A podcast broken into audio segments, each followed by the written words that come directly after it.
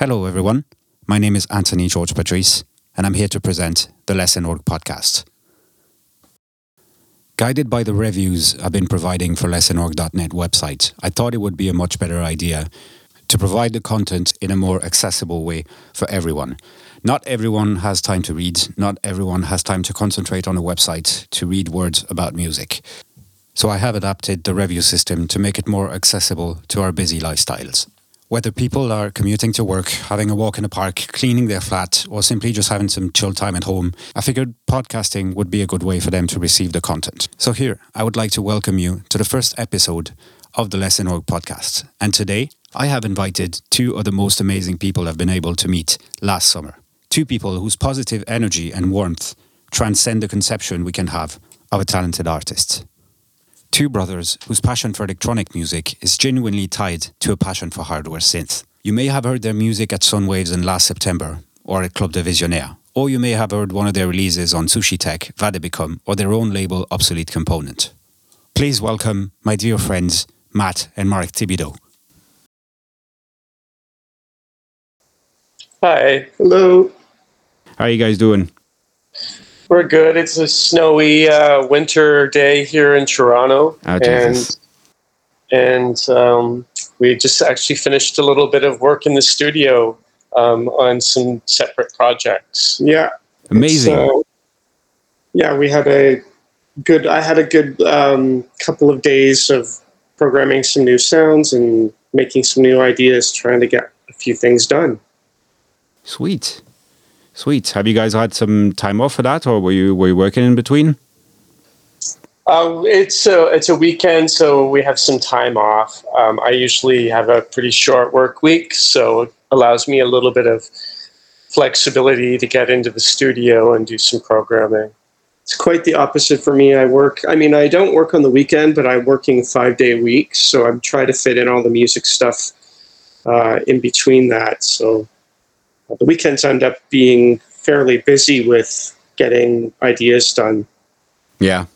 I know I know what you mean. You're kind of playing Tetris with the with the schedule all the time, like going like, okay, I'm working here, I'm working there, I need to put three hours of music there, I need to put six hours of sleep in between, and then a little bit of exercise to like word off.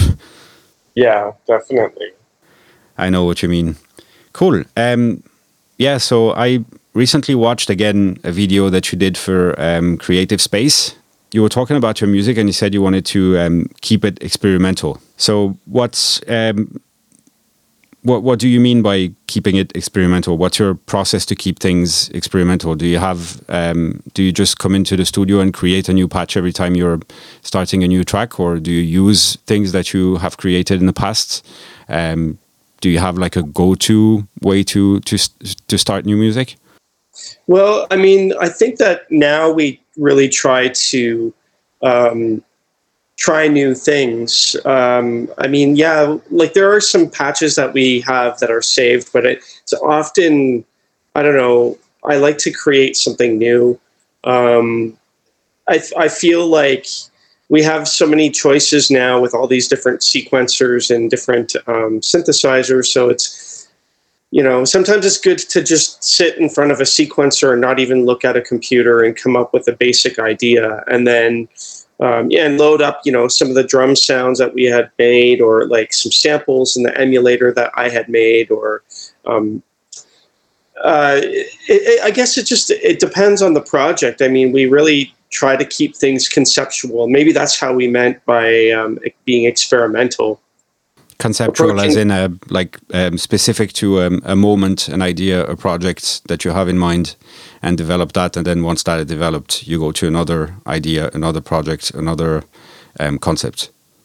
Yeah, for instance, the last um, batch of tracks that Matt and I had just made together, we we really limited ourselves to using only the sequential and Oberheim synthesizers, and so you know, like you approach have to approach making the tracks differently because they're you know very limited. The Oberheim synths are all analog, so there's no digital or sampling or anything there. So you really have to push yourself in a different way.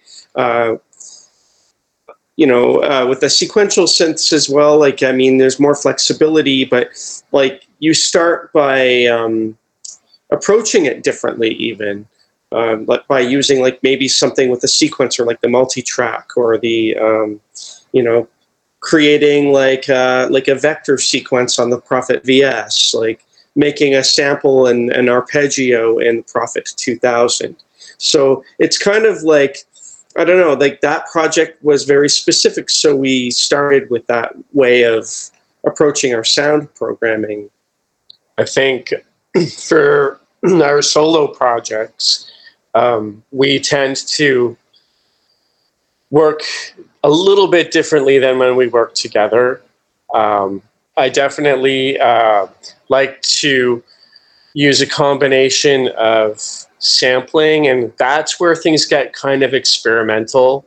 You know, I'll go outside and um, record some field recordings, um, and then I'll put them into some, you know, some like lower bit depth kind of sampling machines, like in the hardware, and manipulate them, and sometimes turn things like, you know, uh, like the sound of construction into you know a drum kit or a hi hat or something like that. You know, so we kind of take a little bit. That's like a bit of an industrial like approach from when we were young. Totally. Um, that's that's what I was gonna. That's what I was gonna say. This is this is really the how the industrial music started. Like when people wanted to do like, hey, can we do this this sound, the sound of a chainsaw, the sound of this, and yeah. people started sampling, and other people said, hey, can we do that with a synth actually? yeah, and you know, so and back when we first started, we didn't have a lot of money to really uh, afford these really expensive high-end samplers. So we just bought the cheaper 8-bit, you know, like an Ensoniq Mirage was one of the first samplers that we that we used, and we still have it and use it today as well. But um, you couldn't get a clean sound out of it if you tried. So we just kind of embraced the kind of harshness of it and found a way to kind of make it work with with our music.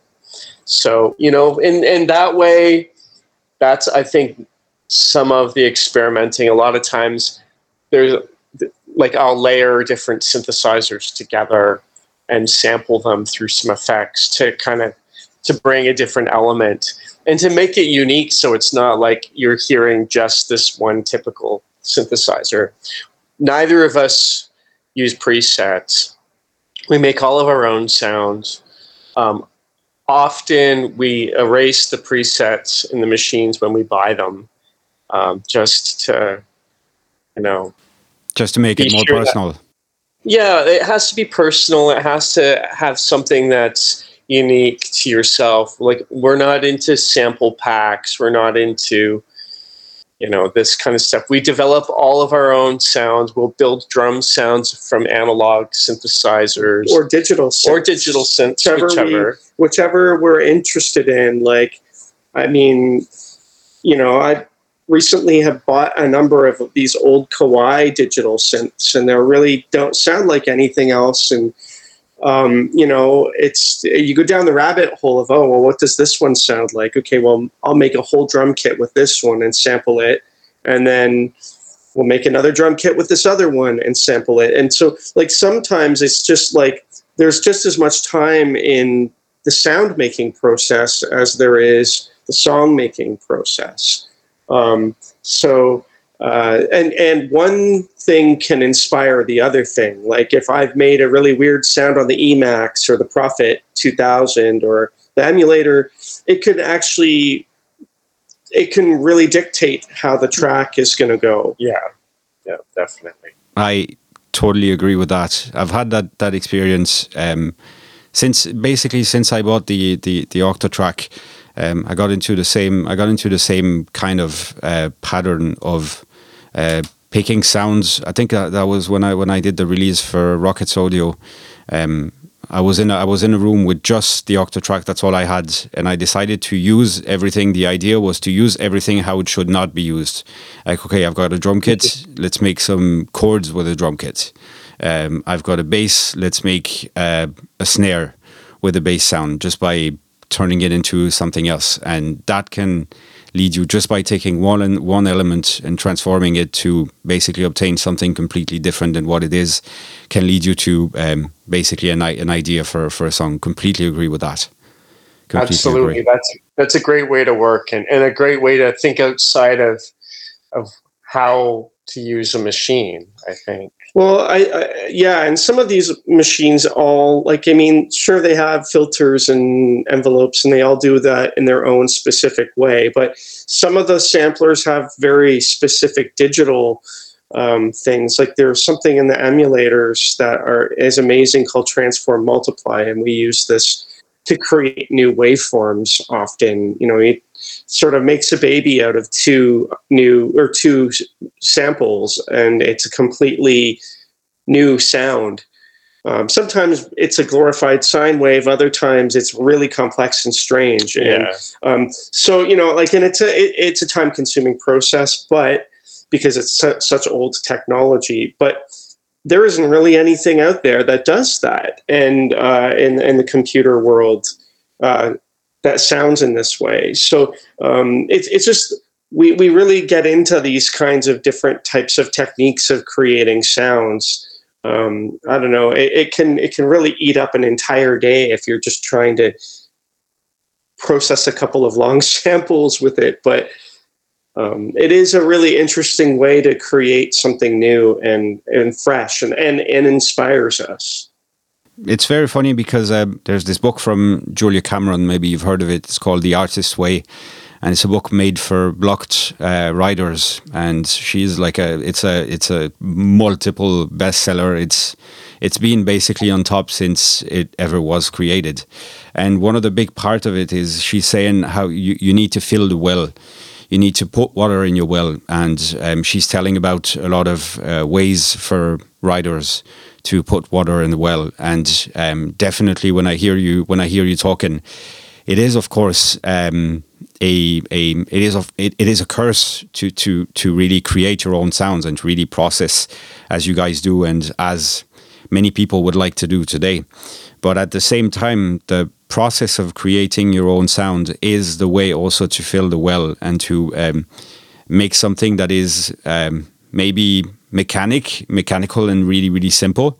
Um, because you're not trying to make a track, you're simply trying to transform a, a sample. You, are not yet at the stage where you say, okay, I'm going to make a track with that. Um, but it just fills your um, your your well of inspiration, then you just have to drop your bucket in there, and then boof, track comes in. exactly. I mean, it's nice to have it. It's nice to have a, a a set of these sounds that you've created. You know, sometimes some of them never get used, and other times it's like, oh man, that one sample from 15 years ago I found a, a, way to use it again and, and like edit it in a different way and it turns into something else and yeah, you can I then reproduce the process and then change it again to something else and exactly. basically nobody recognizes it.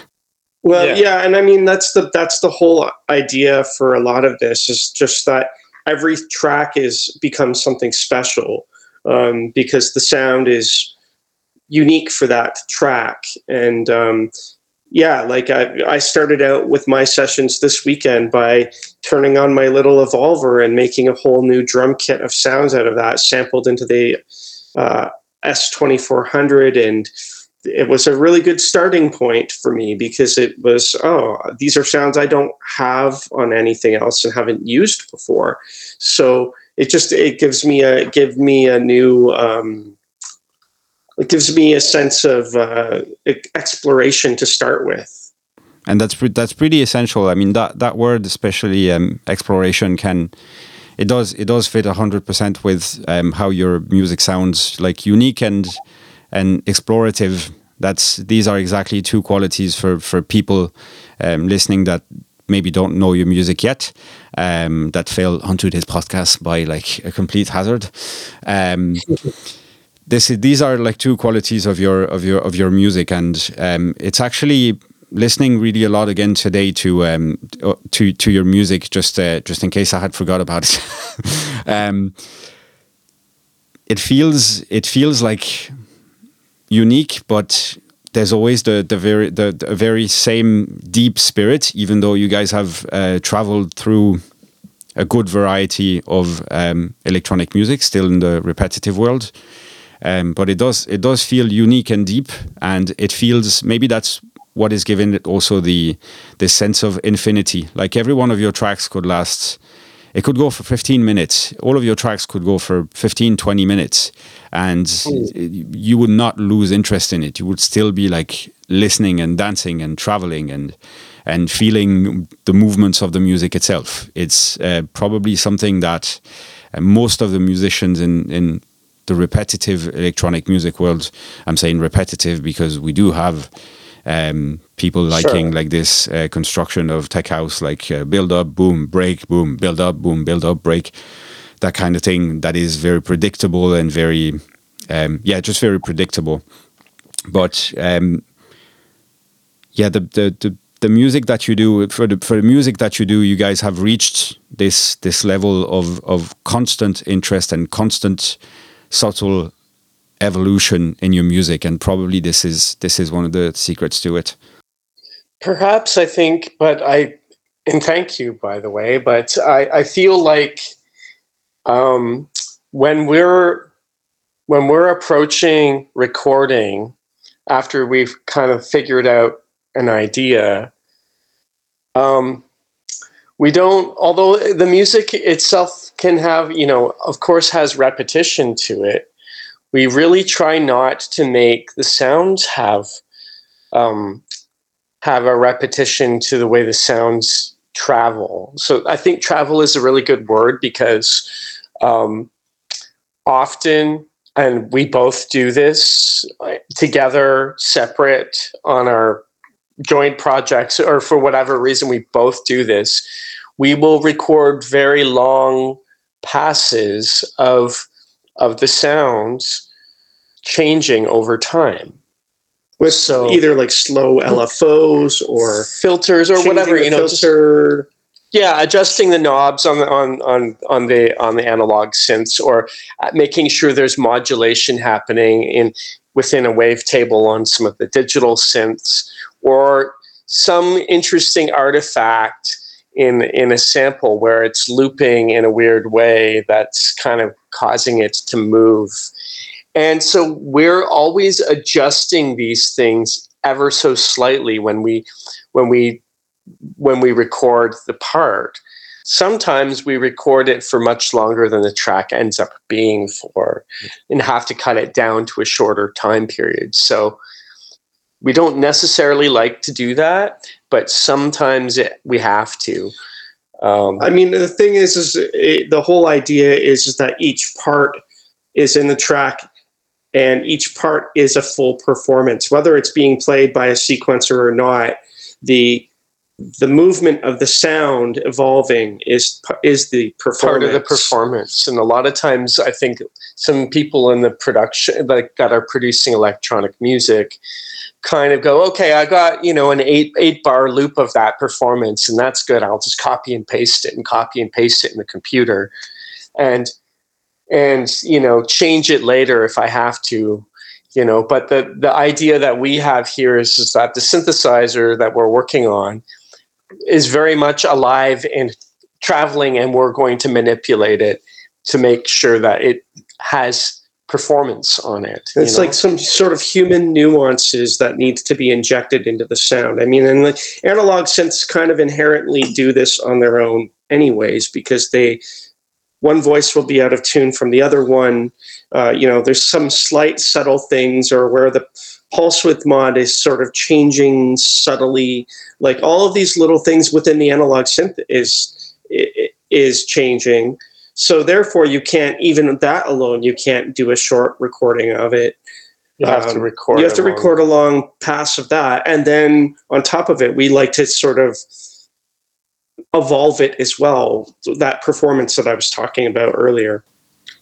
This is. Um, I feel like this is really. This makes me think a lot of. Um, the, the like the how jazz music functions. Um, you guys are treating the synthesizers with so much with such a deep respect and and love. And probably that's one that's one of the first thing that amazed me about about you guys.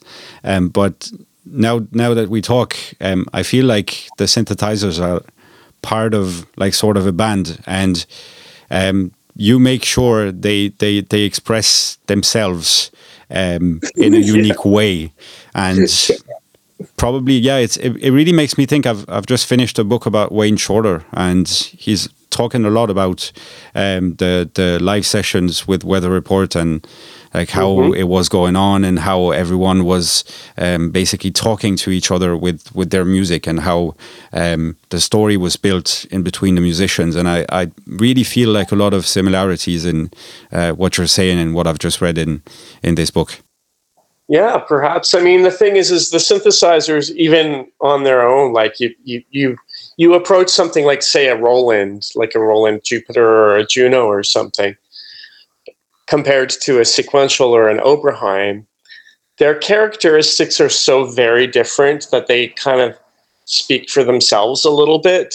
So by blending them together in a mix, they kind of have their own a bit of their own story, but you know, you tend to gravitate towards like no when you know kind of like what the sound of that machine is and you understand its parameters, you kind of push its strengths somehow and in a way that you kind of like relate to. So very much I guess very much like a jazz instrumentalist would play, you know, like they have their one instrument that they know very very well and you know, they can pretty much coax anything out of it. You know, it's kind of like that, I think. And and same with the with like the the head of the band that knows his musicians. Um, I'm thinking of Miles Davis that was hiring musicians. Um, sure. Very very hard to enter Miles Davis band. I mean, when you see the names that were in there, um, Herbie Hancock, um, who else? Bill Evans, Wayne Shorter. Um, all the, all these guys, and he was listening to them for a long time before they were entering the band, and then there was also long discussions. He was really trying to know the people inside out, and then he was finding their strength, and then he was using that, but not only just using that and then pushing it to the limits, really pushing it to like places that they never thought they would they would go to, and yeah, it's. But I also I also really like the um, the the science of moving the parameters um, in a really in, in a in a subtle way. That's something I'm not necessarily good at at the moment. Um, I'm more maybe that's the the old punk rocker in me that goes like rah rah rah rah. But um, I'm always fascinated um, when I when I hear music and I I hear that happening. Um, these like really really very slight movements that actually make the track. Um, this uh, element that was at the very end, even with effects and reverbs and like everything, every spatial effect when you have like something that's really far out, so far out mm-hmm. at the mm-hmm. beginning of the track, you, you almost you can't hear it the first time you listen to it, and then you listen again closer, and you actually feel it coming very very slightly up, and then at some point it appears, and you feel like it appears out of the blue, but actually it was coming up since the very beginning, and that's a that's a really uh, magic thing to do in a in a track. For sure. I feel also it helps um, decipher your arrangement in a track, right? Like the thing is, a lot of people kind of that I know that work on music seems to get stuck in this loop and can never finish and say, how do you arrange your your tracks? It's like I don't know. It kind of sort of happens naturally, you know, like by doing these kind of slight manipulations on the sound as you're going, it uh, it kind of decides for you how you make your track and, and finish it. you know? I mean, we we also tend to do some performance things with like the analog sequencers, like yes, sure. switching steps on and off and recording whole whole piles of changes into our um, into our recordings while we're doing that. And you know sometimes we'll edit that. It's like oh that one's good. So maybe this one that's more minimal will start out the track and it will will bring in the other part later. Um, and sometimes it just happens naturally that it oh well that was cool. Maybe that's how we'll do it. And that's that'll dictate the the arrangement. Um, um, yeah or like how maybe some the way the filter had swelled up in one spot might be a good point to bring into the track later and that's you know like so these things sort of often like we we don't go into the idea knowing that this could be the thing that changes our our uh, track quite drastically but it ends up be dictating how it is in the end. Which i think a lot of uh, sorry uh, please, one, please. one quick comment before uh, i think from performing live perform like doing live PAs often is kind of teaches you a little bit how to how to um, get that flow going when you're in the studio. Anyhow, sorry I, I cut you off. Oh, there. please, no, no problem at all. Um, but that brings me that brings us back to uh, this idea of experimental. It's actually the the experiment. The experiment happens. Um, it's not a not necessarily um, an experimental idea, as in um, okay, we're just gonna we're just gonna like just like that guy that is there's a guy on YouTube that's like making as much noise as he can. I actually really love what he does, not in terms of music, but in terms of an experiment. He's like having bunch of distortions and shit. He's got so much hair on his face, can't even oh, see. I know the guy. yeah. But he's amazing. That's uh, when we say experimental, like people would think of that, but actually your your vision of experimental is um, we are we have an idea in mind and then we introduce the synth parameter, which is considered a person and not an object, and is acting on its own and has its own personality and its own and its own strength.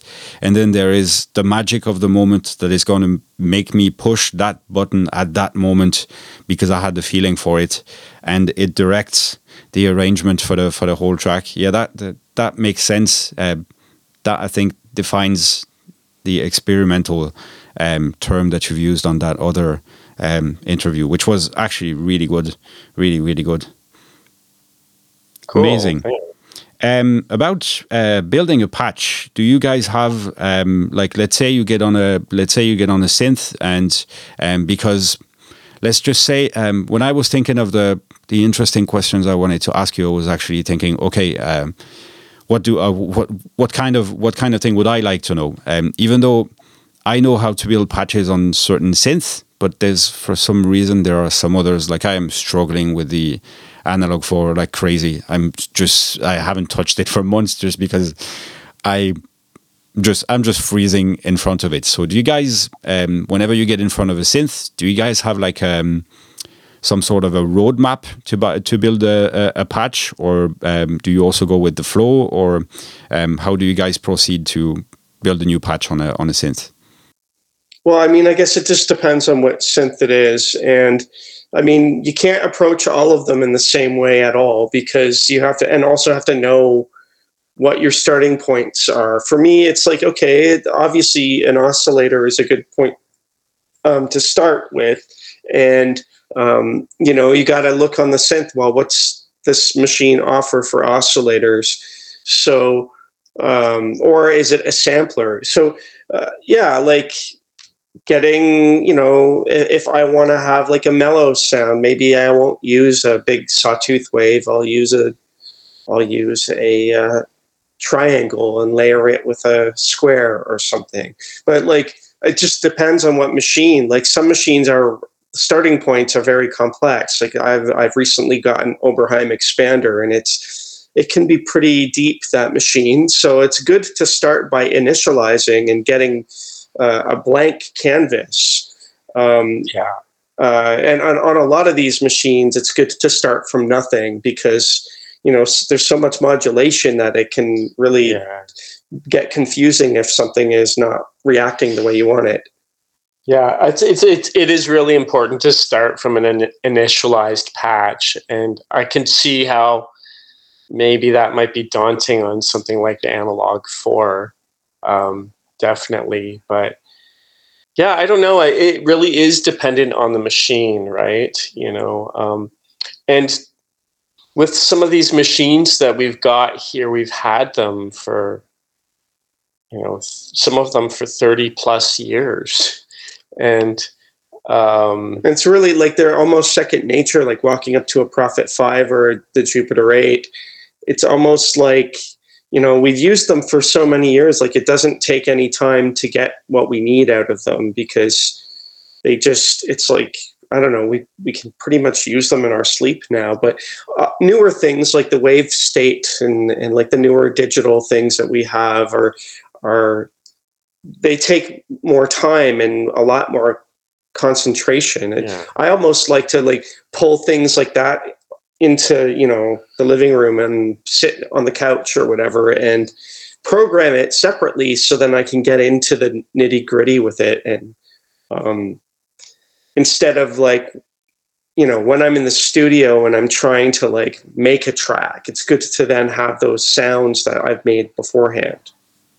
Yeah because um, if you like the, the the problem that I get, for example, is with this machine is um, I'm making music and I'm like, okay, maybe I would use uh, some sounds from it, and then you're automatically you're going to start trying to do something, then you get bored because you don't necessarily understand perfectly its language.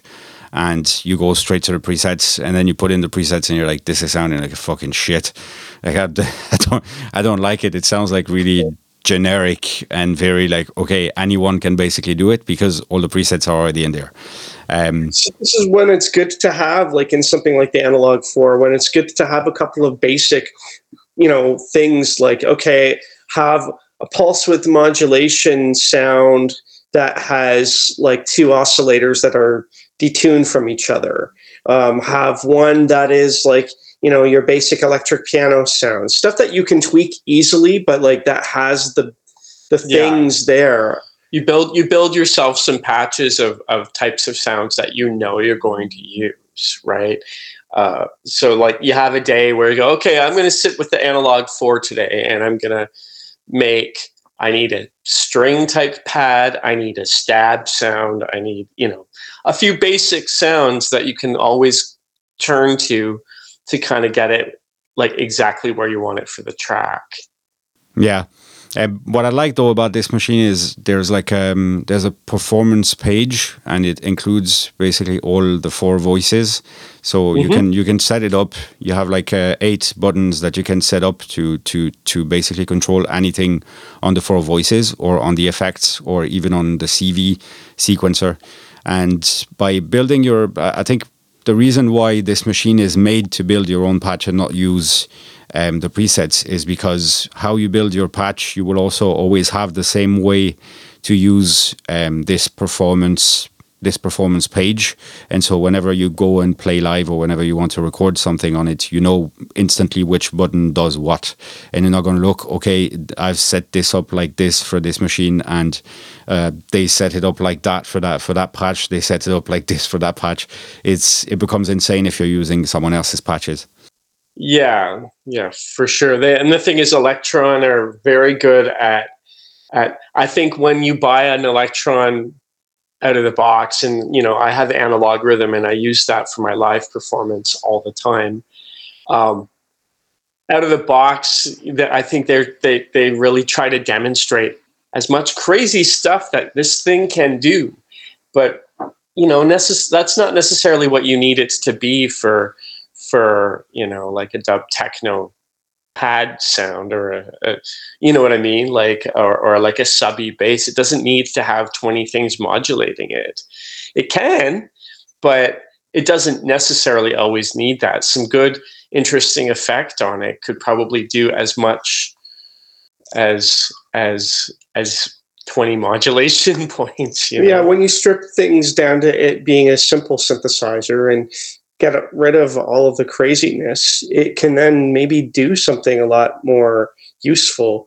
Um, like, yeah, like, I don't know, think of the older synths like the Jupiter 8 and the Prophet 5. They don't have a ton of crazy things in them, um, which makes it easier and quicker to program. I mean, they just sound good, so you get good sounds and good results quickly. But it just, if you if you think of it in that manner and just you know do away with all the crazy modulation, then you can you can still get decent results. Yeah, simple simple always wins. Simple always wins. In terms of uh, modulation, so once you have your, um, let's just say, once you have your your um, waveform ready, and um, you do you kind of program a melody already with it, or do you keep playing with the with the sound and just um, not necessarily program with it I mean, do you program a sequence when you're when you're um, doing your patches, or do you just play with the sounds and wait for the sound to be exactly what you want?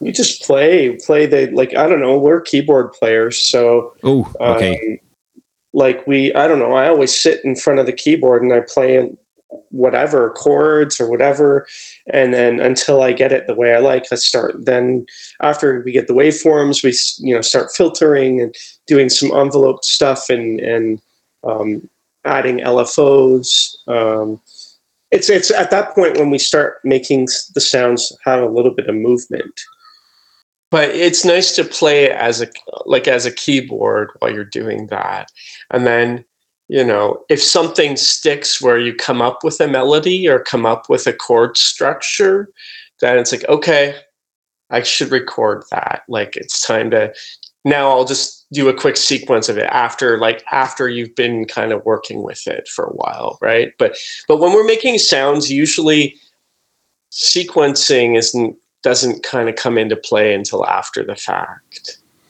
So it's more it's more a matter of playing. Maybe that's why um, Manel starting started to take piano lessons and now is playing his own music. I was talking with him uh, like a maybe couple of months ago, and he was saying, "Yeah, now I make when I make when I make dub techno music, I spend more time making the sound itself than the chords, which is life saving for him."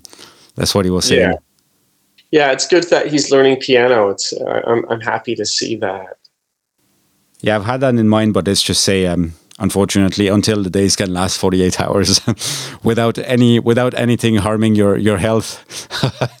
you're, the thing is, is in your music, the the melodies are so good already. Though I I I feel like when I've listened to your music, the um, there's no it doesn't it doesn't sound like you're struggling to learn how to play piano. Let's just put it that way it's it's actually funny because for all there, there's like a, a, a, few tracks in which there is like a, a like a, a consequent uh, let's say melodic construction or melodic uh, movement however we, we want to call it. Um, and these things just come into my mind instantly. It's just like uh, be it, it's really about for those tracks it's really about being at the right place doing the right thing at the right time.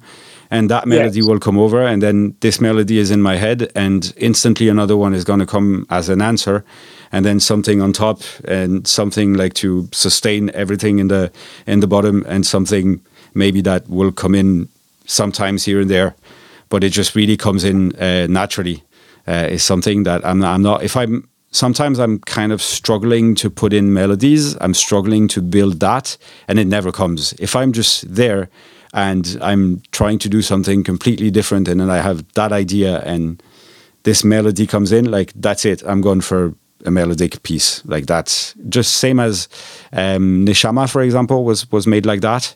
Um, literally, I had two notes of Rhodes, and on top of that, then the strings came in, and then after that, the rest, and that was pretty much it.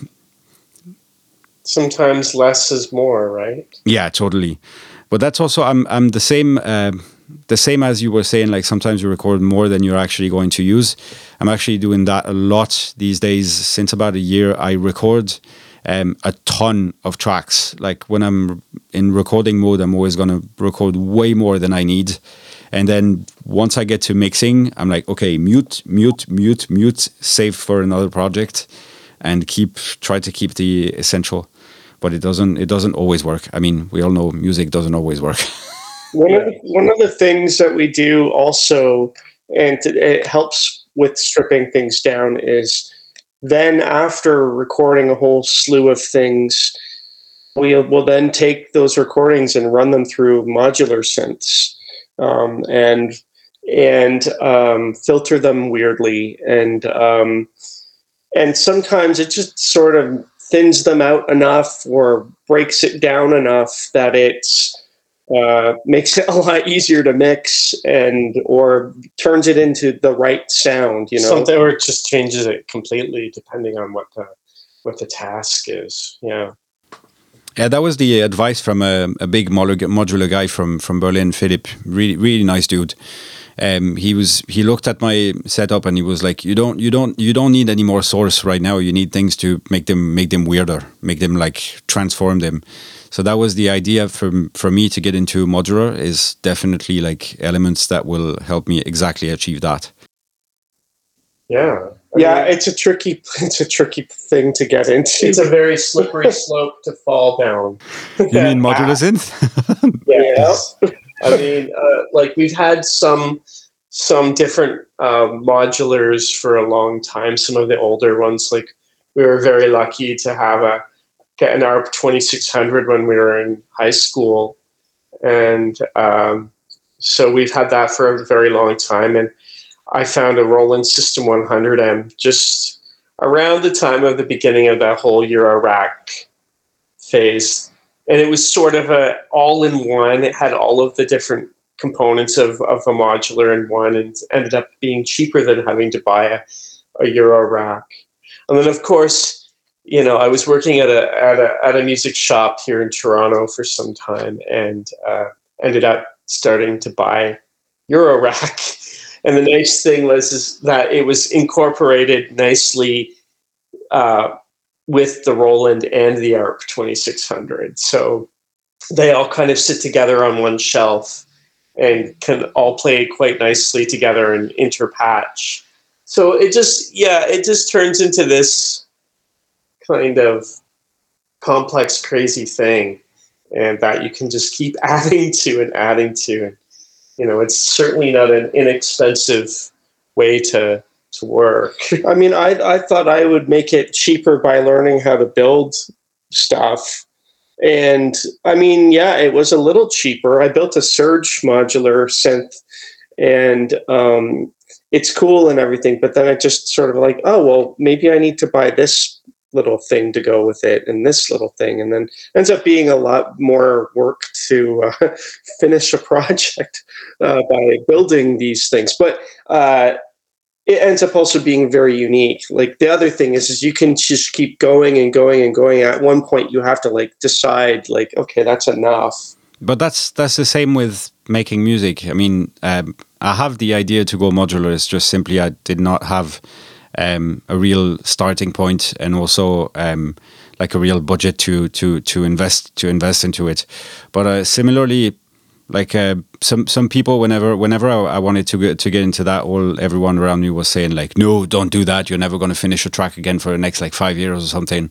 Um, but I'd say it's um, that's where that's where maybe discipline comes comes into comes into um, the game um, if you're disciplined with uh, an idea and you go like okay I'm going to buy this I know that this is something that's going to take some time for me to to know how to handle and but I'm sti- I'm really sticking to that. If I have an idea, I'm just going to put it on whatever um, a Trello file or like a, a, a, notebook or something, and just like write it down, and then within a few months consider eventually eventually these ideas. But yeah, modular is um, a friend of mine, Rob, um, Irishman, making absolutely fantastic music. And Rob, if you're ever listening to this and you still haven't haven't finished any tracks for the six years I know you, I'm going to beat your ass really bad. Um, and Rob, Rob, we were living together, and Rob is um, he's making something, um, some kind of really, really dark and, but not not dark as in uh, depressive, um, really um, um, dark and deep kind of uh, dub techno, sort of dub techno, but not really quite experimental also. And it's always like these loops that never end but they okay. are so never ending that he never really finishes music with it. And they're amazing. Like if you listen to them, you just fall from your chair. You're like, Jesus Christ, this is absolutely amazing. But the next day he's onto something else and the project is saved somewhere else and then he's completely forgot what he's done two days before and he's onto something else all the time. So that's the risk. But if you give it discipline, um, same with the Octatrack. Octatrack, you can always go and resample and retransform and rework it out, and then get interested into other people how they use it and use it to try to use it the same way. It's also kind of infinite, less infinite than modular synth, but it also has this infinity kind of thing. Right. But if you put a discipline, you go, like, shit, no, I've got to finish that stuff. Like that is that the lads are waiting. Like that needs to be done then you get your shit done. Commitment to the idea and and to to finishing. Like by not overdoing it and like okay well there's this one thing i'm going to add. Okay i'm going to this other thing i'm going to add. But there's a point where it's like well you're not making it any better by just adding more things all the time. It's like is that good? Is that not good? Is the decision that you have to make. And because we mix in an in an analog environment we have limitations and those limitations are good. You know we only have 16 tracks of audio uh, coming out the mix or coming into the mixing board.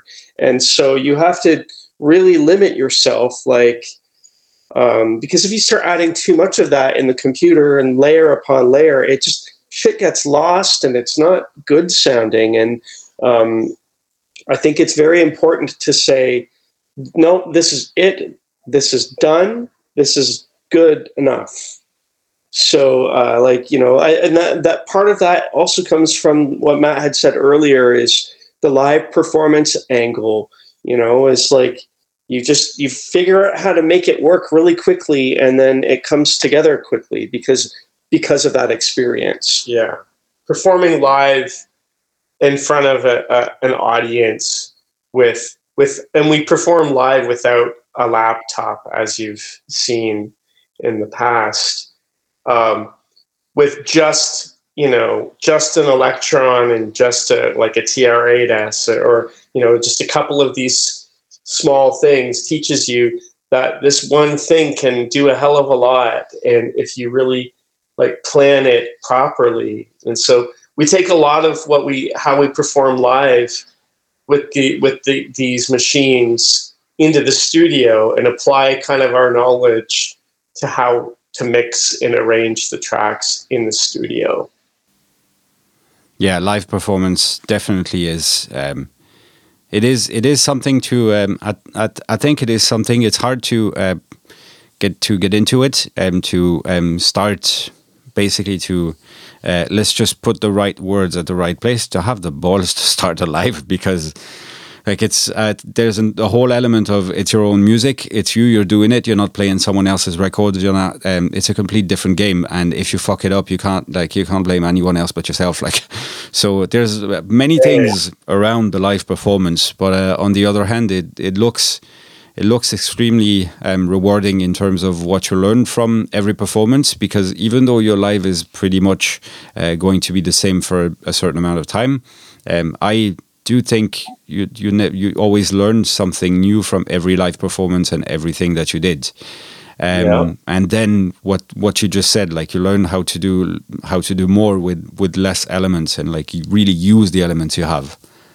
Mm-hmm. I mean, when we're when we're performing live, we have to we, we want to recreate our our records, the sound of our records, in a lot of ways, and and do it, you know, somewhat convincingly and, and we we don't like to travel with a ton of stuff so we have to you know really know our equipment well for that aspect of it and um, and know that we're able to get a Jupiter 8 type sound out of something like you know the the TR8S or the the analog rhythm. So it, it's it's um yeah, it's it's just it really you it you you have to learn how to flex your muscles this way, you know, like a little bit, yeah. And also know when to change things if you know if if you're unsure if it's working properly and that. You this is what how you learn from the diff playing the diff, same set in different places is oh well that track kind of worked here.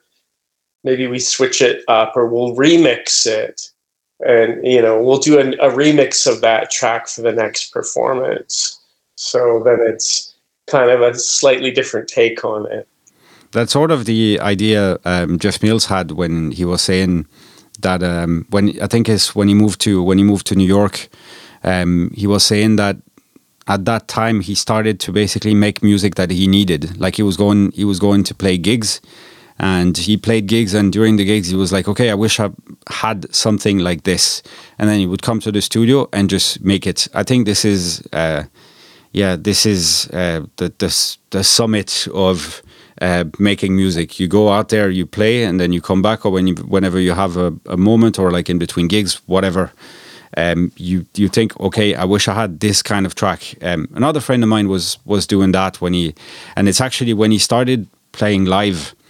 Um, he was thinking, okay, I wish I had that type of track to to put it in.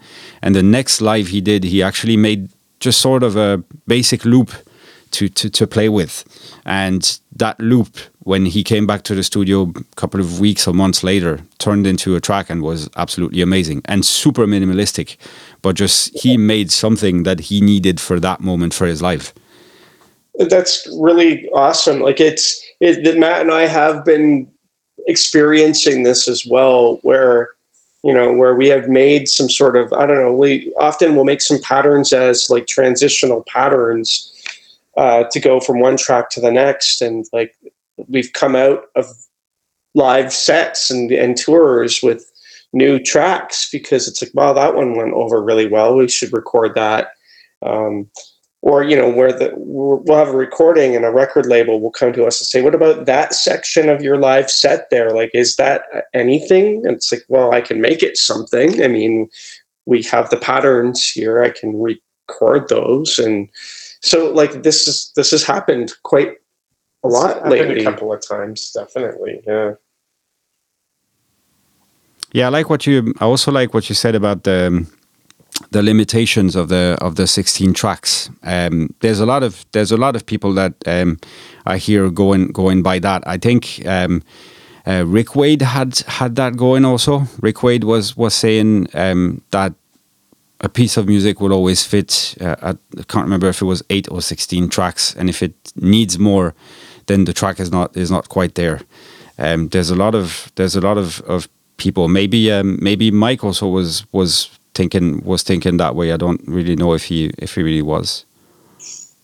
I don't know. I mean, in the in the the time that I worked with Mike in the studio, it certainly didn't seem like we we used more than 16 tracks. I think that it was pretty minimal. It was pretty minimal, yeah. Because, you know, with the My Life with the Wave project, um, you know, of course, he came, he drove up to Toronto, and and I said, "You're bringing the wave with you." I, I, don't know if you've seen pictures of the Waldorf wave. I have some if you of, of his if um, if you if you ever want them. Um, and it's a very large synthesizer with a with a panel that raises up like a mini Moog. It's like a hydraulically held with hydraulics. Yeah. Um, Yes, it's it's not small. Um, it commands attention that synthesizer, and so, but it only has. You can have eight different synth parts playing back on it at one time. So I think maybe the most we might have used was four. And the sounds are so giant from it. Yeah, it doesn't really need more. The sounds changed quite a lot, and I think um, with the My Life with the Wave stuff. We we used that, and we used the MPC sixty, some drum samples that he had, um, that he had brought with him that we that we sampled into the MPC sixty, um, and maybe with some eight oh eight on it. I don't even think so. I think it was mostly the MPC sixty, but yeah, I, I mean the emphasis on that was you know make these sounds complex and have changes in them that and and with great delays and and that was really his kind of like I felt like that was his very his pinnacle dub techno um, record actually.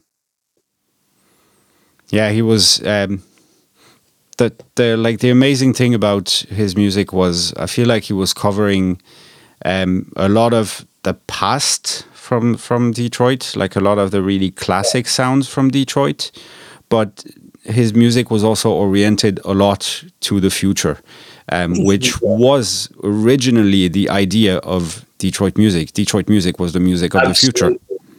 Like, yeah, I mean, we, we grew up pretty close to Detroit on the Canadian border. Um, so we spent some time in Detroit when we were in high school. Um, so I understand kind of where the, all of that comes from. And uh, very much it's kind of it influences us all the time in, in the way we make music here still. Well, we, we grew up listening to a lot of, you know, Motown and Detroit radio and things like this. So it's, it's sort of in our spirit a little bit, you know, in our, and, and it, it's, it's in our creative process from the beginning. And so, um, I, I mean, like, uh, that sort of jazzy. I think that's where that whole those jazz chords come from. Is is from that yeah. that sound. At one point, when I was um, when I had first met Mike, he actually told me that he signed up for jazz piano lessons, and uh, he was studying jazz chords for some time, and he was so excited to just play some chords for me. Um, and uh, yeah, he got he was he was good. He was good at it, like pretty pretty quickly. So, like us, he would sit and program his his synthesizers by by playing chords and manipulating the sound and playing these. He would play these chords, and they would be like these seven note like inverted jazz chords all the time. And it really impressed me a lot when he would do that. So, I mean, and that, that, with the programming on the wave alone, like it was just like it was magical and it came so easily to him. Like he just sort of would, you know, call up a sound and then tweak the sound a little bit and play a chord. And it's like, well, there it is. Let's record that. You know, like that's sounds wonderful. Yeah yeah when you i guess when you when you, when you can play when you can really play when you add when you add the science of synthesizers and like the really the when you when you know your gear you know you, you know how it works and you've discovered its its very own special magic the very own special magic of every synth and you combine that with um, knowing jazz chords or knowing how to manipulate chords, knowing how to actually make a chord pro progression on your own without having to uh, think and move little squares on a on a on a on a screen or like on a on a, on a MIDI sequencer. It's it is definitely a game changer.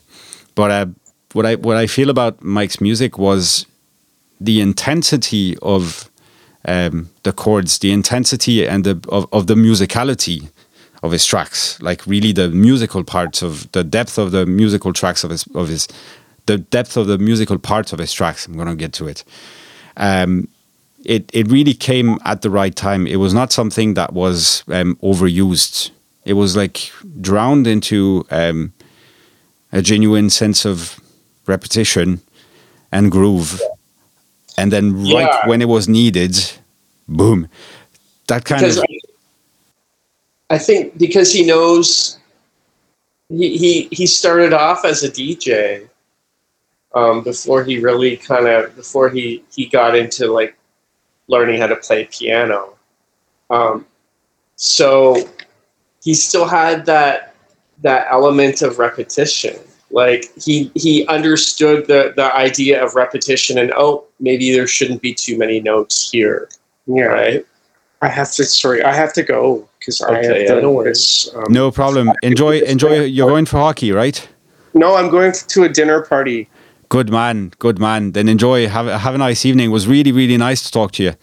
But uh, nice we're gonna we're gonna do that again. We're gonna do that again with you. Yeah, we'll talk more soon. Have a nice okay, evening. Sorry, it's okay. You too. Yeah. So yeah, we can we can continue this. No problem. I'm not doing it. Good. So, um, yeah. So, anyways, uh, what was I saying? Um, he knew he he was a. You were saying he was a DJ before, so he knew when to um, let the music breathe, put less yeah. notes. He was really good at that. Sometimes, you know, when we were working on the My Life with the Wave um, arrangement, I I said to him, you know, how long do you, how long is this track gonna be? I don't think we can make it ten minutes you know. Um, so I would have to sometimes tell him, okay, like maybe figure out a way. We got to figure out a way to like end this somehow because it it's going on and on and, and and it really the groove was good enough it could and and there was just enough things to kind of come in with like a nice delay or or whatnot on it to kind of like let it do that but definitely i think there was some times when he would be making uh, we would be working on a track and I would walk out and make go and make dinner and it was still going on. So it was pretty funny. He loved getting into he got sucked into the into the into the groove of things for sure when he was working on stuff. But that's also what made uh, what makes some of his uh, because like uh, I think Mike's Mike's music is um, really extended. Like there's really a lot of different um, facets of his music that are each incredibly yeah. amazing and uh, pleasurable to explore. But that was if there is one thing that I that I really like, and if there is, um, maybe that's a bad word bad word to use, but I, I like to think of artists as people I like to use at, at some point. Same as you guys, whenever you have your synth collection, you go like, okay, I'd like to use this one for this specific purpose. Um, I'm the same with records. Whenever I want to create a certain atmosphere, or whenever I'm like around at a certain time of the night, I'm like, okay, now we need, if I want to achieve this kind of music at the very end of the night, I want to play this sort of music, we need to have a very long period of time with only groove, or we need to have a very long kind of wandering period of time. And if I want a, an effective wandering period of time with groove and still um, depth to it and kind of still have matter to it, not something um, like extremely minimal and on the edge of boring, I'm going to use uh, Mike's music. Uh, it's definitely something that's going to sustain the the pressure, the groove, but add an element of wandering, of like sort. It's not it's not necessarily breathing because it's much longer. So yes. at first, I would say it starts breathing, and then at some point, people start to wander. And yeah. when they wander, then this is how you can. This is when you can start um, building another atmosphere, or like try to bring stuff that you want to that you want to play um, later on in the night. And his music was absolutely perfect to it because, yeah, just because that that that, that never ending groove and the the pressure that was always coming out of his of his music of some of his music. But yeah, it's yeah. he's definitely one I'm I'm guilty of not knowing enough. Um, being interested, that's the problem of being interested in so many kinds of music that there are always people um, which you, you wish you knew you knew better. Um, but I mean, music is always available. There's always a way to get to, to get the records or to get the to buy to get to buy the files when they're available and and download. Sure. Um, yeah. But I, I think really it, he's a he's one of the he's one of the guys that definitely shifted electronic music to to something else. He participated to it, but at the same time did not necessarily. Um, I I feel like he never really wanted to take credit for it. He was just making the music for the music, or maybe I'm wrong. I don't. Yeah, I, he was a really, um, really a community-oriented person. Um, I don't think he wanted to take credit for anything. He just wanted to be involved and work with people and understand you know, if he was playing at a party, he wanted to understand the lineup, you know, how the night was going to go. You know, like he was really into the community of of the, scene, I guess. Not really the scene, just he was just into community, and I think that comes from him working and managing, you know, the dance room at Record Time in Detroit which is like an iconic record store. You know, he did that for many, many, many years. Uh, and then he went on to teach classes um, at the library in Detroit. Um, he got funding to get Moog involved and got some Moog synthesizers for the for did all of these things that um, were for the community right? And that's the one thing that that there is in Detroit is this kind of it feels like a it feels sort of like a a small town in that way. It's not, but it feel it has that feeling like anyone that's involved with house music there is um, really, really uh, like they're all everyone knows each other. the community sense is what comes out of Detroit. That's one of that's uh, one thing that we used to we used to have in Berlin that that is uh, really really changing now the nowadays uh, that has been changing let's say since the fast the past um, the fast and the fast past five years exactly how they how they were um, yeah but uh, Detroit, I, I feel like I, I don't know. I've always been um, deeply attracted to to Detroit, and every like um, when I started to listen to electronic music and I started to really dig in go into the record store, made friends with the guy that was uh, owning the record store. And every time I was putting out a record, he was like, okay, so you're really into Detroit stuff. And then I realized that a lot of things that I was listening to were actually uh, connected one way or another um, to Detroit. And maybe we feel that sense of um, community and that sense of everyone together. Um, even a friend of mine was uh, invited by um, what's his name, um, Terrence Dixon, and he mm-hmm. knows him. Pre- he knows him pretty well, and he got to he got to spend some time with him in in Detroit, and he took him to like some really underground places, basically underground radios and like uh, basements of people like throwing a, a house party with um, a couple of DJs and he said to me, it really felt like just everyone was coming together from every age. He was like, there were people that were like 70 years old coming down, having a beer, um, listening to electronic music, listening to disco, and then somebody just bought records, came over, played a few. Um, just really, exactly what you said. Really about the about the community, about all being together. Maybe um, because the rest of the country left them out for dead for so long. Maybe. Yes. Well, you know, and the, there's also like the downtown part of Detroit for the longest time. It's still not. excuse me it's still not perfect, but downtown Detroit was a bit of a, a, sort of a ghost town. Like if you lived in and you did anything down there, which you know, submerge, record time, um, um, and like the the guys from Underground Resistance all had their offices, and you know, a lot of the producers had their offices downtown, and it was a it was a ghost town. Like all of these abandoned places wasn't it's not like a normal city like here in toronto where the downtown is this you know huge thriving place detroit was not like that for a very long time. So everyone kind of had to stick together. It was also quite dangerous. So um, you know everyone kind of kind of just had to be a community.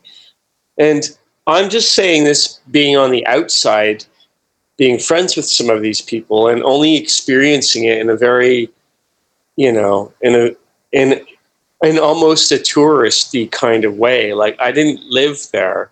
So I only got to experience it you know, in a small amount in comparison.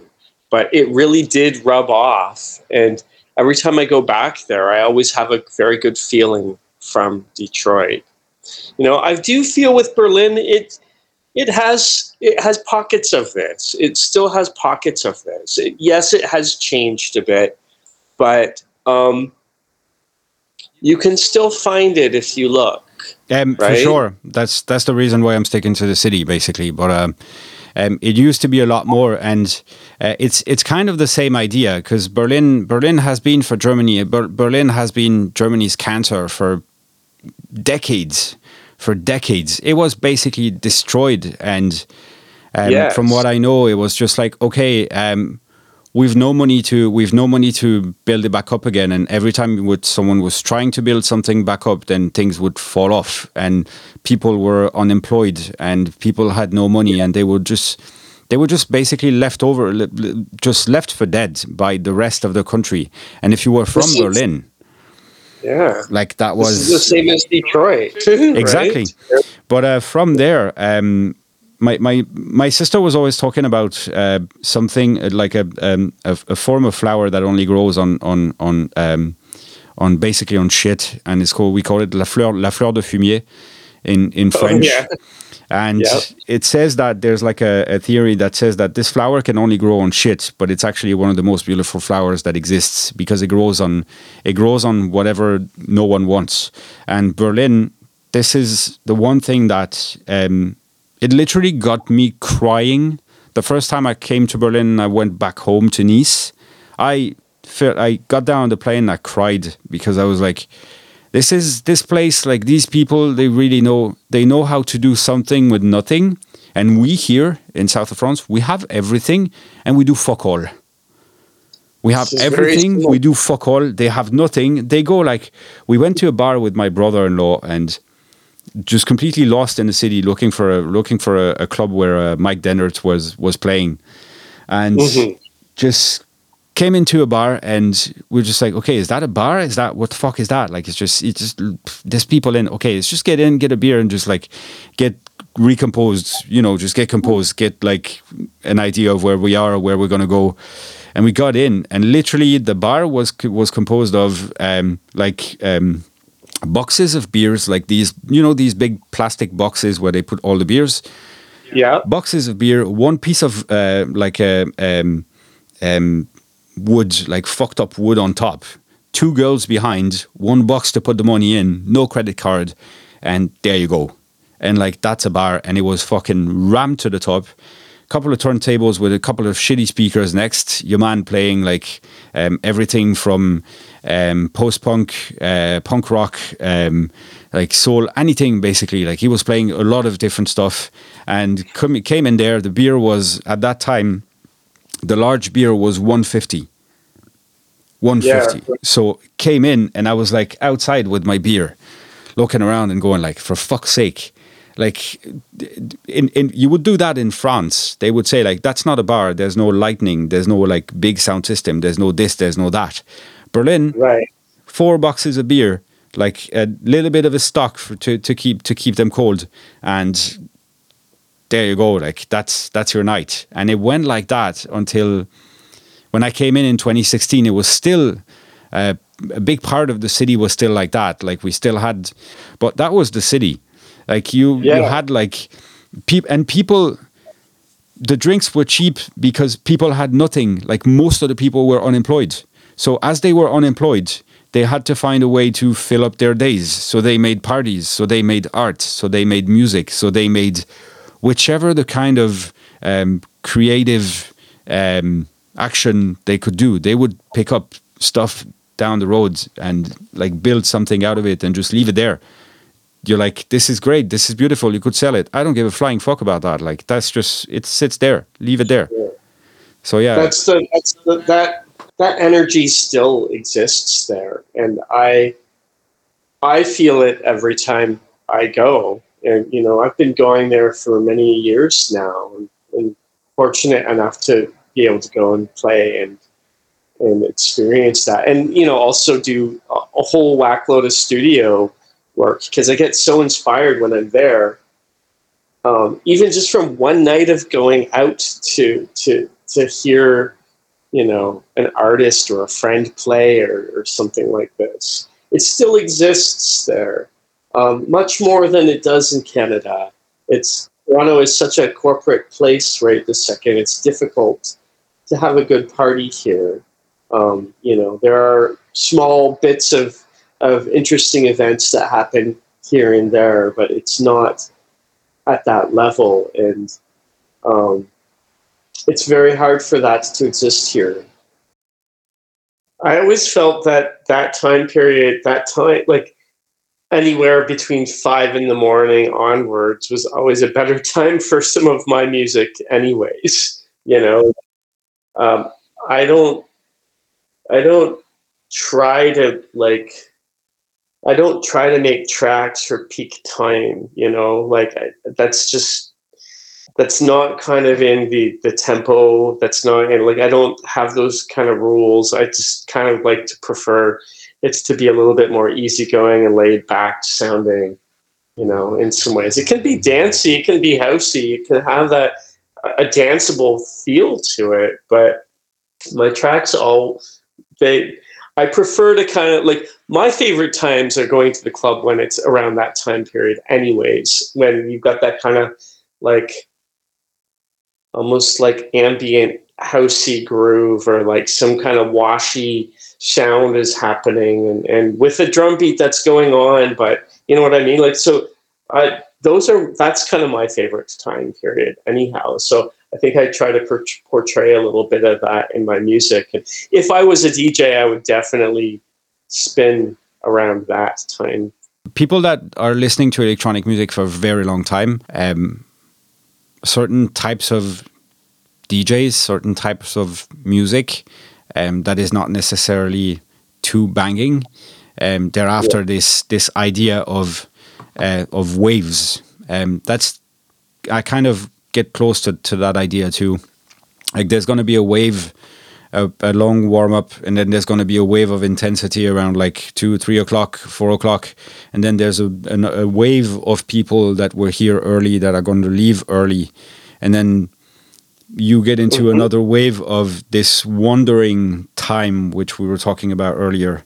This yes. wandering time where you're going to just like put pressure on onto people to just like um, present movements that are going to happen later on, very, very slight movements, but you're going to mostly play with emotions and um, and pr- and pressure without too much release. And if you can achieve that, let's say there's a time period, if you can achieve a music that is played over the length and with groove and with not too much intensity from five o'clock to seven o'clock, then after that you can do whatever you want. This is literally like open door.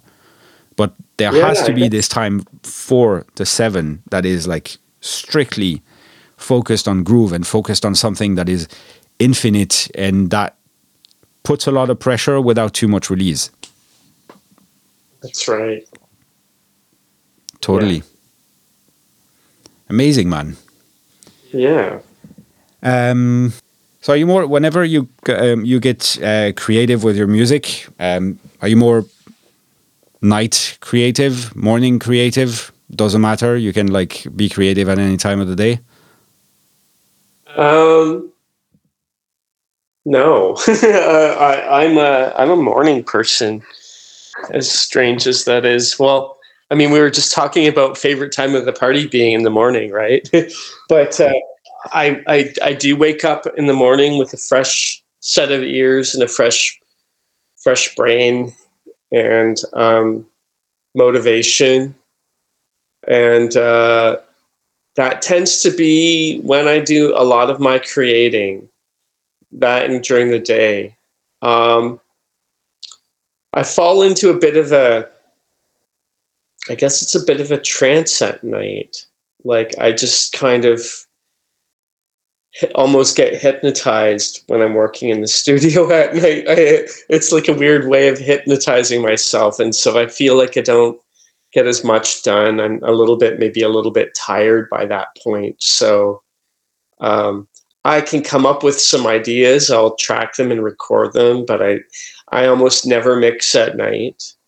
Um, and um, maybe I'll make some sounds or some patches or something, or like just kind of finish up or track one quick idea. If I if some somehow inspiration has hit me, I'll just quickly do something. But uh, it's not often that that happens at night time.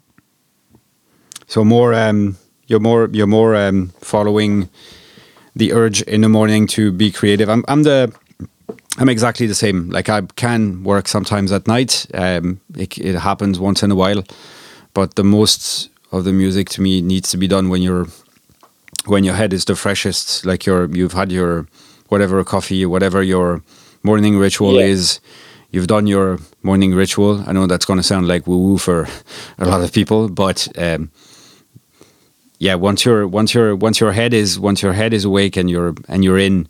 Um, to me, I, I think music should be when music is one of the most important things in your life. It should be the first thing you do. I try for that definitely.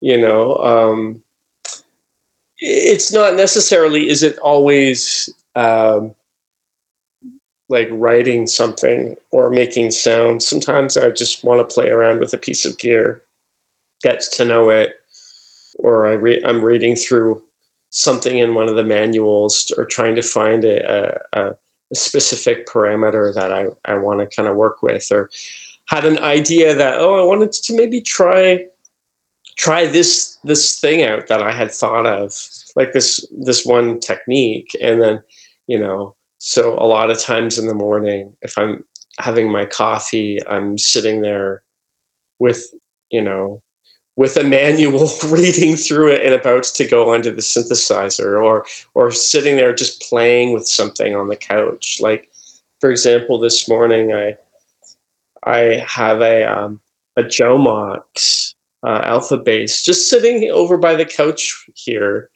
um, that i wanted to kind of get to know better. It's a relatively new purchase for me and um, just wanted to kind of make some see how far I could get making some tracks out of some samples I, I of my synths I had put into it, and you know, so it's kind of nice to have like you know just I just do that most mornings, yeah. Yeah, that's a way to a way to get you into into the day. It's funny because uh, yeah, I try to I try to get as much as possible away from manuals in the morning. Like uh, morning needs to be like really straight up like uh, straight up writing writing music. Manuals is more manuals is actually more at night. Um, yeah. do you get distracted a lot like in the morning or do are you more like uh, once you get into your manual you're crazy focused and like uh, the not at all. Um, i'm pretty focused. The manuals are like that's not every morning. Like it's just sometimes if if there's a something I'm not sure of, like with a newer piece of gear, like some synthesizers. I obviously I don't need a I don't need manuals to to use a lot of them, but you know, it's just when I have a newer piece of gear or I'm trying to figure something out or have a curiosity and like I wonder if this machine can do this specific function. It's not that I have a manual every morning, but um, writing is definitely part of that process but it's not like you know some days you just don't feel like writing and uh, you're making a sound or you're you have you're having another curiosity that has something to do with the studio. Um, and you know on those days when there's like maybe some writer's block or something that's when i'm kind of doing that stuff. Yeah. And so how long how long are your sessions whenever you're gonna you're gonna work in the morning um, that's a very good question. um, they can go all day. uh, it's funny. Like I'll take breaks, obviously, to eat, and you know, if I'm at home, I'm doing maybe some errands, just like doing laundry and some other little things in between to take a break. But uh, uh, they, they often are four hours to eight hours. You know, it's it's crazy. You just get so lost in that world sometimes that uh, you're so hyper focused on, on working on something that you you don't realize it's been eight hours already. You know, and it's like, oh well, shit, my whole day has been in here. you know, so um, that happens more often than not. Uh, so yeah, it starts off as a morning and turns into a day. Yeah, the four the four hour break seems uh, the four hour block seems like a, a, really common thing. Like many many people uh, when when I was in the studio with uh, uh, a lot of like big tech house DJs from from Berlin, um, the four hour thing like to me at that time sessions had to last I was not really often in, in the studio, so I, they had to last like eight to twelve hours. And they were like, no, you, uh, sometimes I was doing just four, and they were like, yeah, four hours, that's a good session. I do four hours all the time. I was like, fuck, no, that's not good.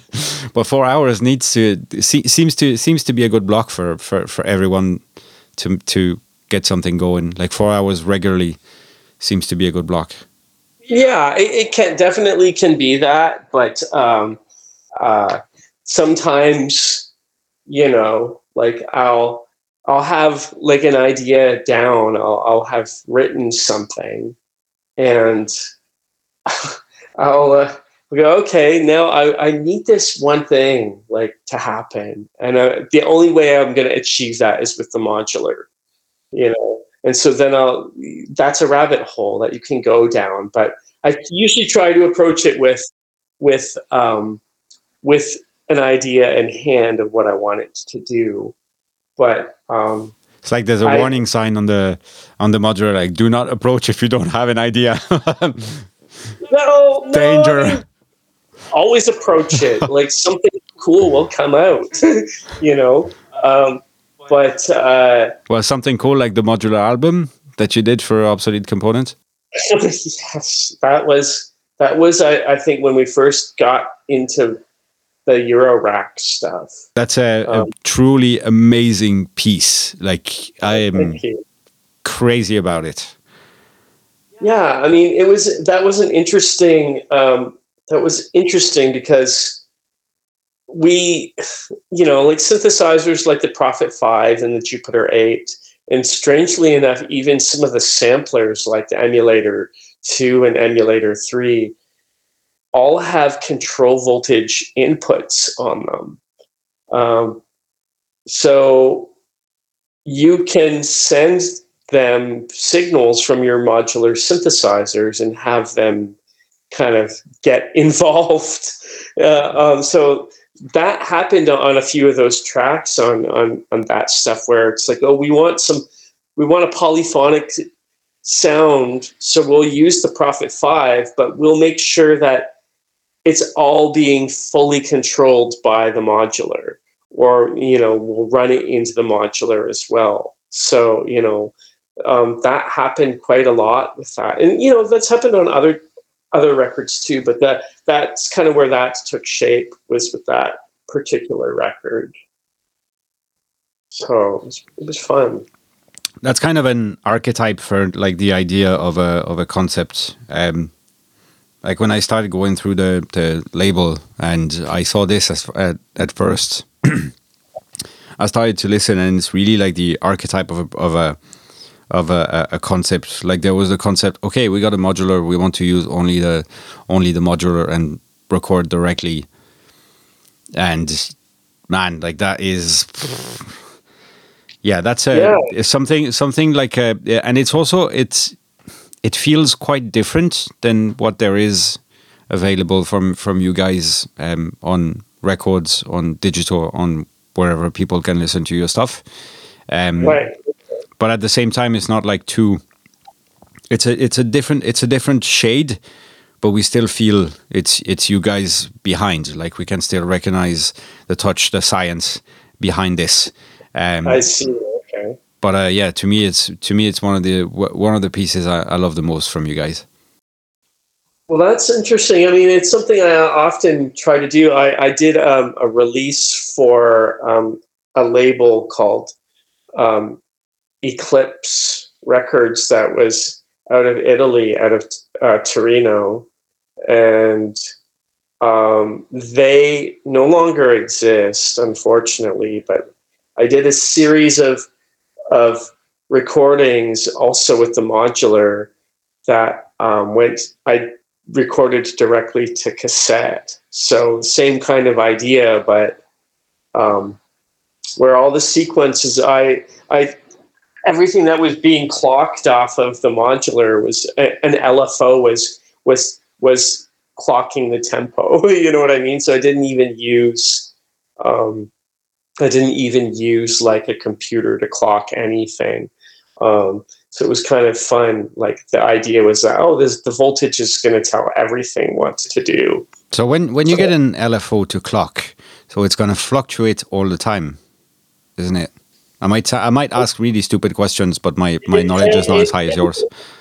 No, but no, that's a good question. Some LFOs do fluctuate all the time, and then other ones are very very accurate. Um, Intellijel's um, oscillator that they build for Eurorack has a goes into you know it goes into LFO LFO or or audio rate um, oscillation, and that LFO is really super accurate. So I used that one to, to be the clocking of it because I didn't want, you know, I don't want a DJ to be spinning the tracks and have it just be like falling apart, you know, or like, whoa.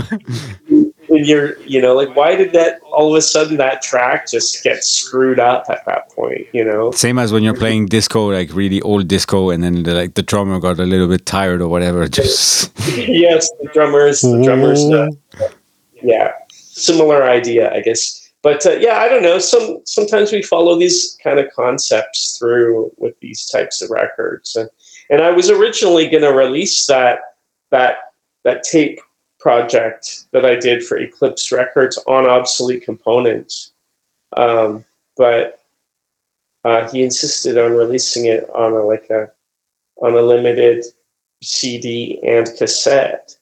So um, so we went with that.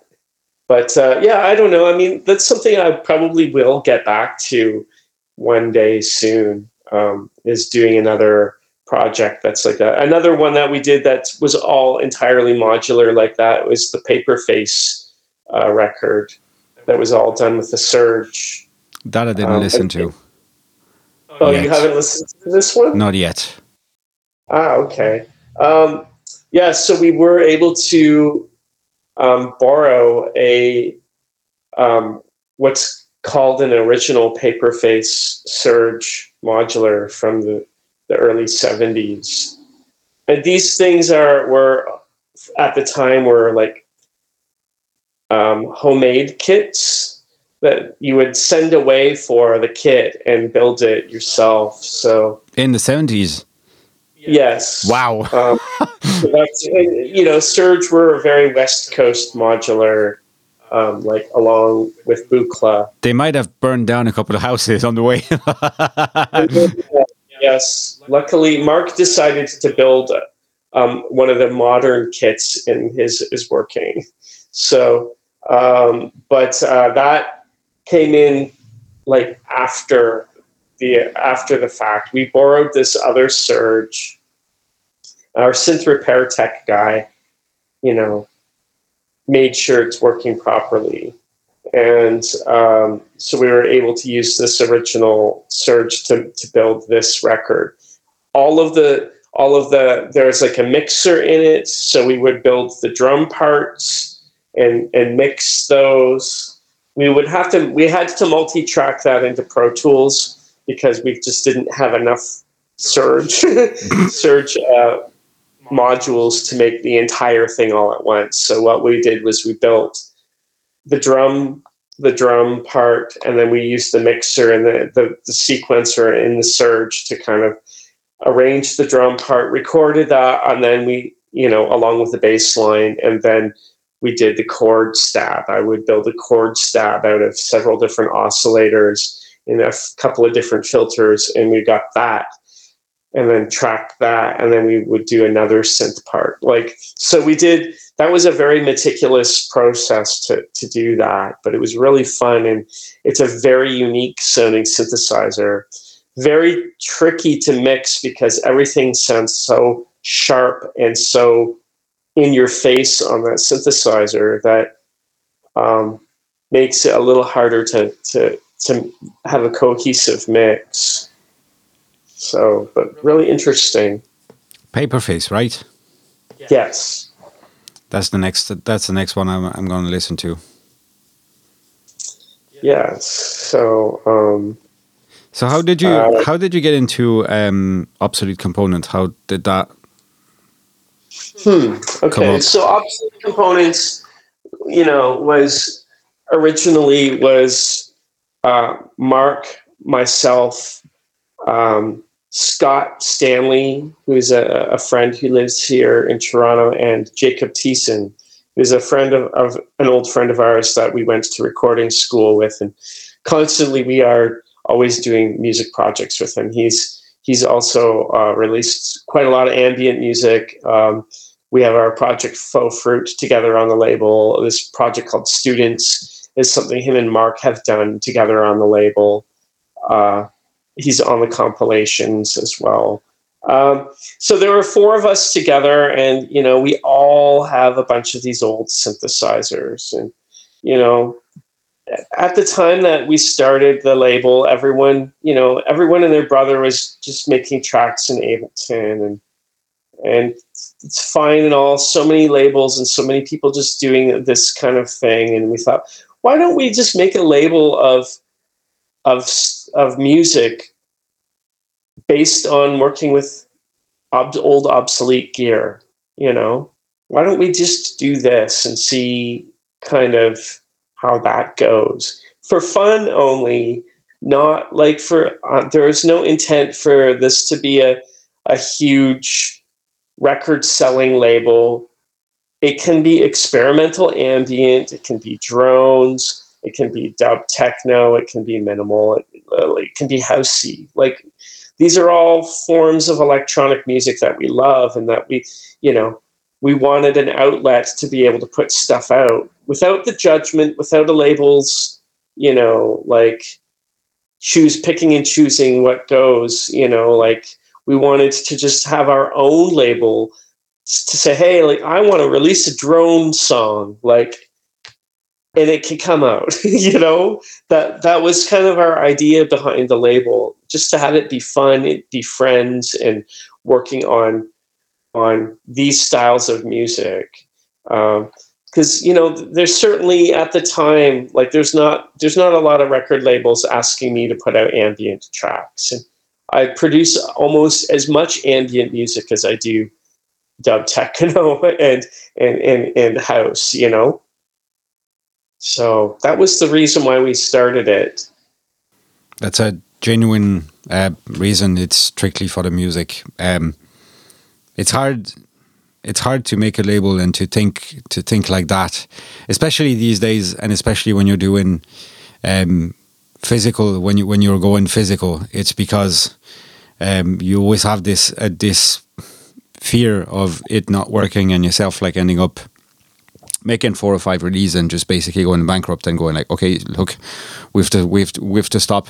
But at the same time, if you're if you're going if you're going all the way thinking I want this to I want this to work, you're going to make moves that will destroy the main idea of having a label like that. At one way or another, sure. it will. Like you, it's it's inevitable. Uh, some people will come up with labels that are um, deeply experimental and deeply um, explorative, I would say. And they happen to work. They happen to work it out in a way that makes it work, and it's great. It's great for music. It's just great for music because for sure it has to be fun, yeah. you know, and and. Uh, some of the compilations we've done in the past, we've had all of these art different artists involved. We've said, okay, choose one of your favorite synthesizers that you have and write a whole track with just the one synth you know? And then tell us why you did that like why you love that one synth so much you know? And everyone was so excited to contribute to that. Um, so like that was a concept and it did it did well but you know like we didn't put that out there to to you know sell loads of, of of tracks. It sold a little bit but you know like a bunch of different people were just on it and just wanted to do something for the sake of doing it not like no rules behind um, it having to have it you know a, a hit on the record. I don't ever try for for hits on records like uh, um, with our label. Like i don't even try that for stuff that I'm doing for other labels. I just kind of give them music that I'm happy with that that I've finished, you know? So I guess that's for the label to decide what what works and what doesn't, you know, when I'm dealing with other labels. But for our own, sure, you know, we decide what works for for our the sound of the label, but we want it to be fun like as you as you see on this compilation it's okay if there's a track that's there's no drum beats. It's okay if there's a super dreamy track. It's okay if there's an upbeat one. Like it doesn't all have to be like a dance floor hit, you know. It doesn't have to be all planned.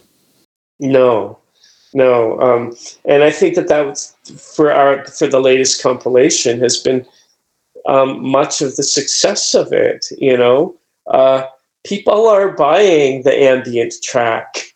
People are buying like everyone's buying a different track for different reason. You know, and then a lot of people are just buying the whole thing. So um, because of that, I think it's it's it's turning out really well. Amazing. Um, I really love this um, idea of saying, okay, pick one synth that you that you like. I wish my synth collection was um, as big as I could do that. Um, pick That one. What? That makes it hard. that can make it much harder. Yeah, but it's uh, again about the limitations we spoke about earlier. Um, Yes. it's uh, you you set limitations, and I mean that sort of limitation in general for my creative uh, process. I hope I don't sound like me me me in this podcast. I think I've, I've been saying me me me a lot of times. I hate that. Um, but I, I, I like that that kind of stuff. That kind of limitations is gonna um, I'm gonna have fire in my stomach instantly. Like just thinking of that, that's the kind of stuff. Like you know, when I'm I'm in the sh- I'm in the shower, I'm like half awake in the morning, and then I have this idea that's like burning fire in my stomach. That's the kind of idea that will do me that. Like it's unbelievable Sure. because you're gonna work with limitations. So you know you it's your favorite it's your favorite synth, so you know it upside down which means Yeah. you know how to use the elements how they should be used but you also know you also have an idea of how to use the elements how they should not be used and then you find somewhere in the middle in between that and this is how you this is how you you, you make music that moves forward Yes. Yeah. I mean, I guess we've been talking about so many different kind of concepts and, and the way and the way things work, but it it really does. Here, it changes a lot. It changes often. You know, you just get an idea. I want to work with this one sampler, or I want to work with this one synthesizer, and so you know, doing that compilation on the label was a really great way to kind of get everyone sort of excited about trying that and it turned out it turned out it turned out really great and like to the point where i think so many people that were involved in that compilation asked hey so when are you going to do another one of those? Well like yeah maybe maybe we will you, But, you read uh, my mind. Not quite yet but maybe maybe think about that. That's something we could consider for sure so although i think the next time we do a compilation i i, I want i want an ambient one. We've done a couple of them. We did one called pollution um, a while ago and it was all ambient and it was super fun. It was super cool to do it That's So- amazing, but I I, I think uh, that's also a good way to like uh, give direction to to everyone. Like go like not not directions as in uh, okay we want hits we want whatever, but like that when it's that kind of direction. Like okay next next compilation. It makes me think of like uh, you know these like um, when you're in art school and they give you like a topic and you have to and everyone has to come with has to come up with something. That's why it makes me think of. Like there, you're in art Yeah. school and like you're a bunch, you're with a bunch of like team players, like people you really enjoy being with, and same as I as I said, like the record looks like a really, a really, really, really good, nice and warm dinner party.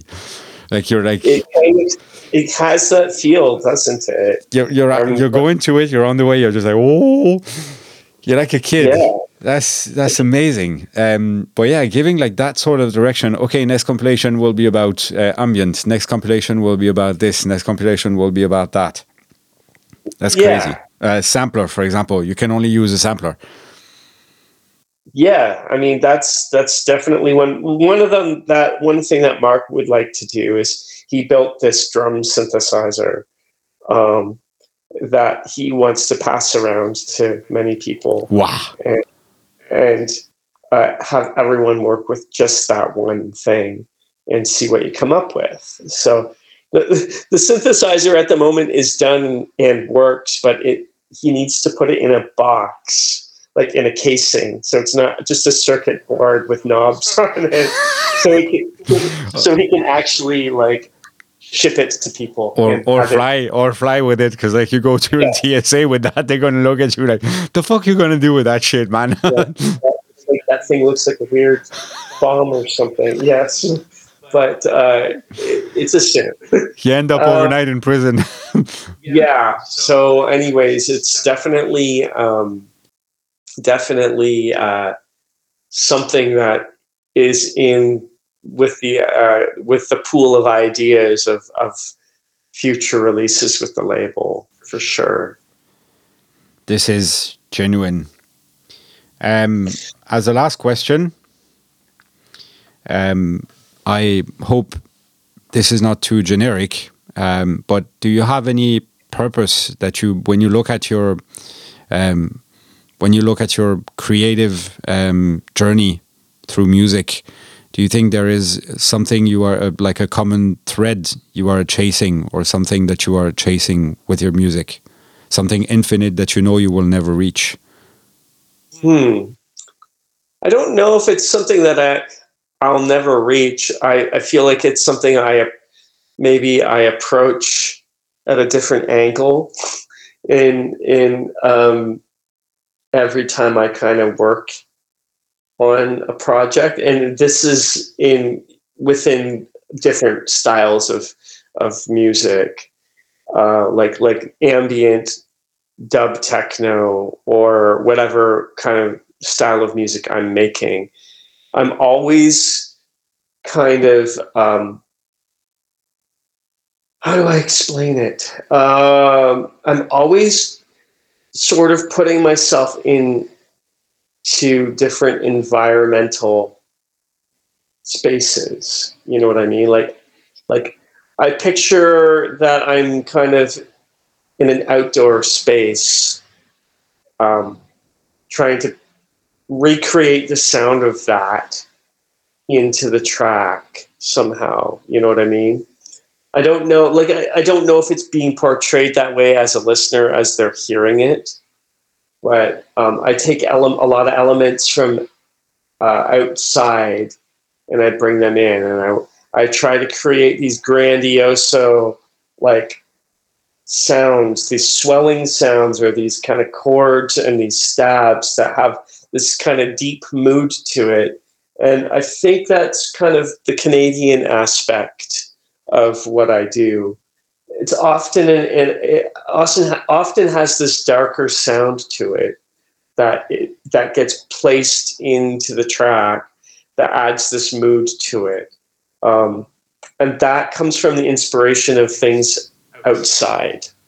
Does that make sense? It does. There's a cinematic feel in your in your music, definitely.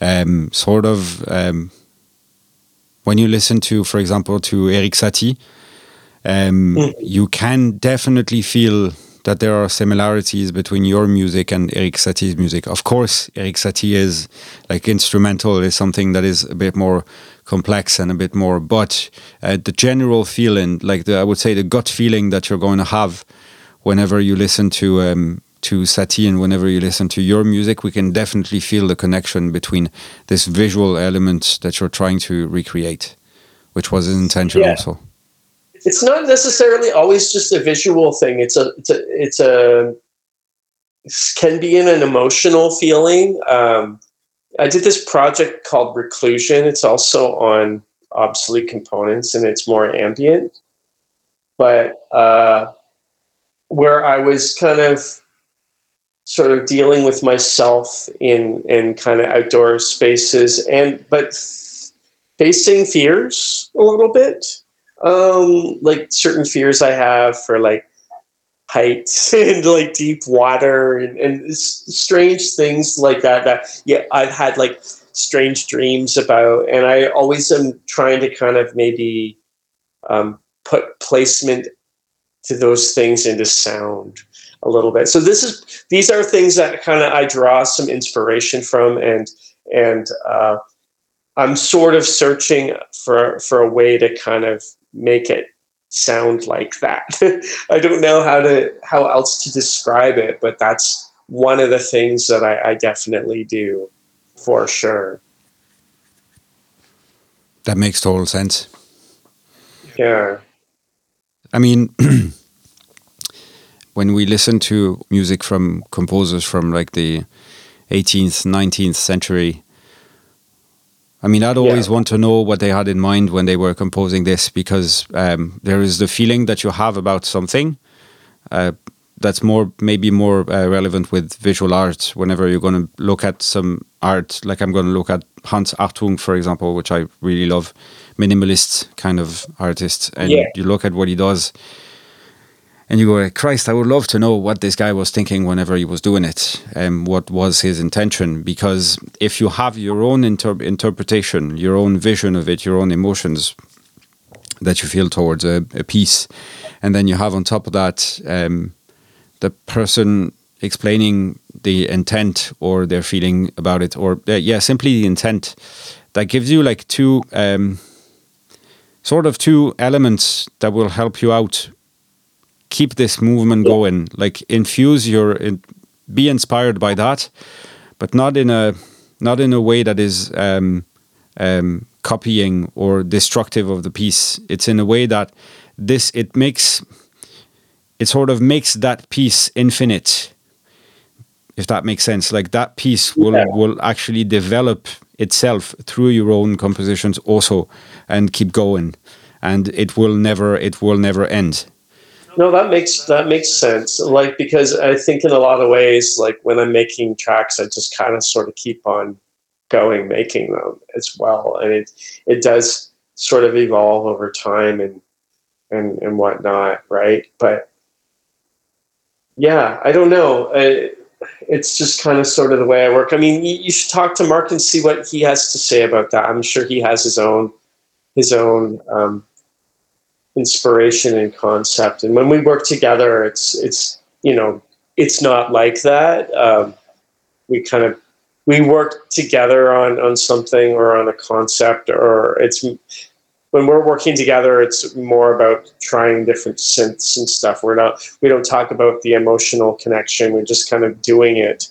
Um, but something I think about a little bit more when I'm working by myself. You know. That makes a lot of sense. But uh, as I was Yeah. expecting, um, there's there's an uh, there it's actually good because there's a, a, a feeling of infinity in your music and everything that is around um, you guys, both of you, and your persons who who you are, and the way you make music, the way you practice this passion and what you put into, um, is just infinite. I hope so. I hope everyone um, kind of can see a, a, a lens into the the process that of how we do things here, you know, um, and learn maybe learn a little bit about that. You know, I'm always happy to talk about those things. I'm always it's easier to talk about it in this kind of conversation than it is to just try and like write it down and and have people have a full a better like picture of of how it how we do things. It's not just you know yes we have all this crazy gear and, and we use all of this stuff. It doesn't it doesn't have to be that way. You know you can put me in front of one of these things and it would be fine. Um, the out the outcome is is that you're just being creative and, and working through your music and, and being happy doing so Being happy doing so. That's a great. That's a great word for the end. yeah Working with your music and being happy doing so. That's a great That's purpose. exact- exactly i mean for me that's that's uh, that's a very big part of it if i wasn't doing music i might be crazy i don't know um, I, I certainly know that uh, i i like doing that and when i've stopped do anytime i've had to stop doing it it's like oh god i can't wait to get back to that like there haven't been many times in my life when i've stopped that's for sure so yeah anyways, um, I think that's probably a good place to end that. Amazing. That's amazing.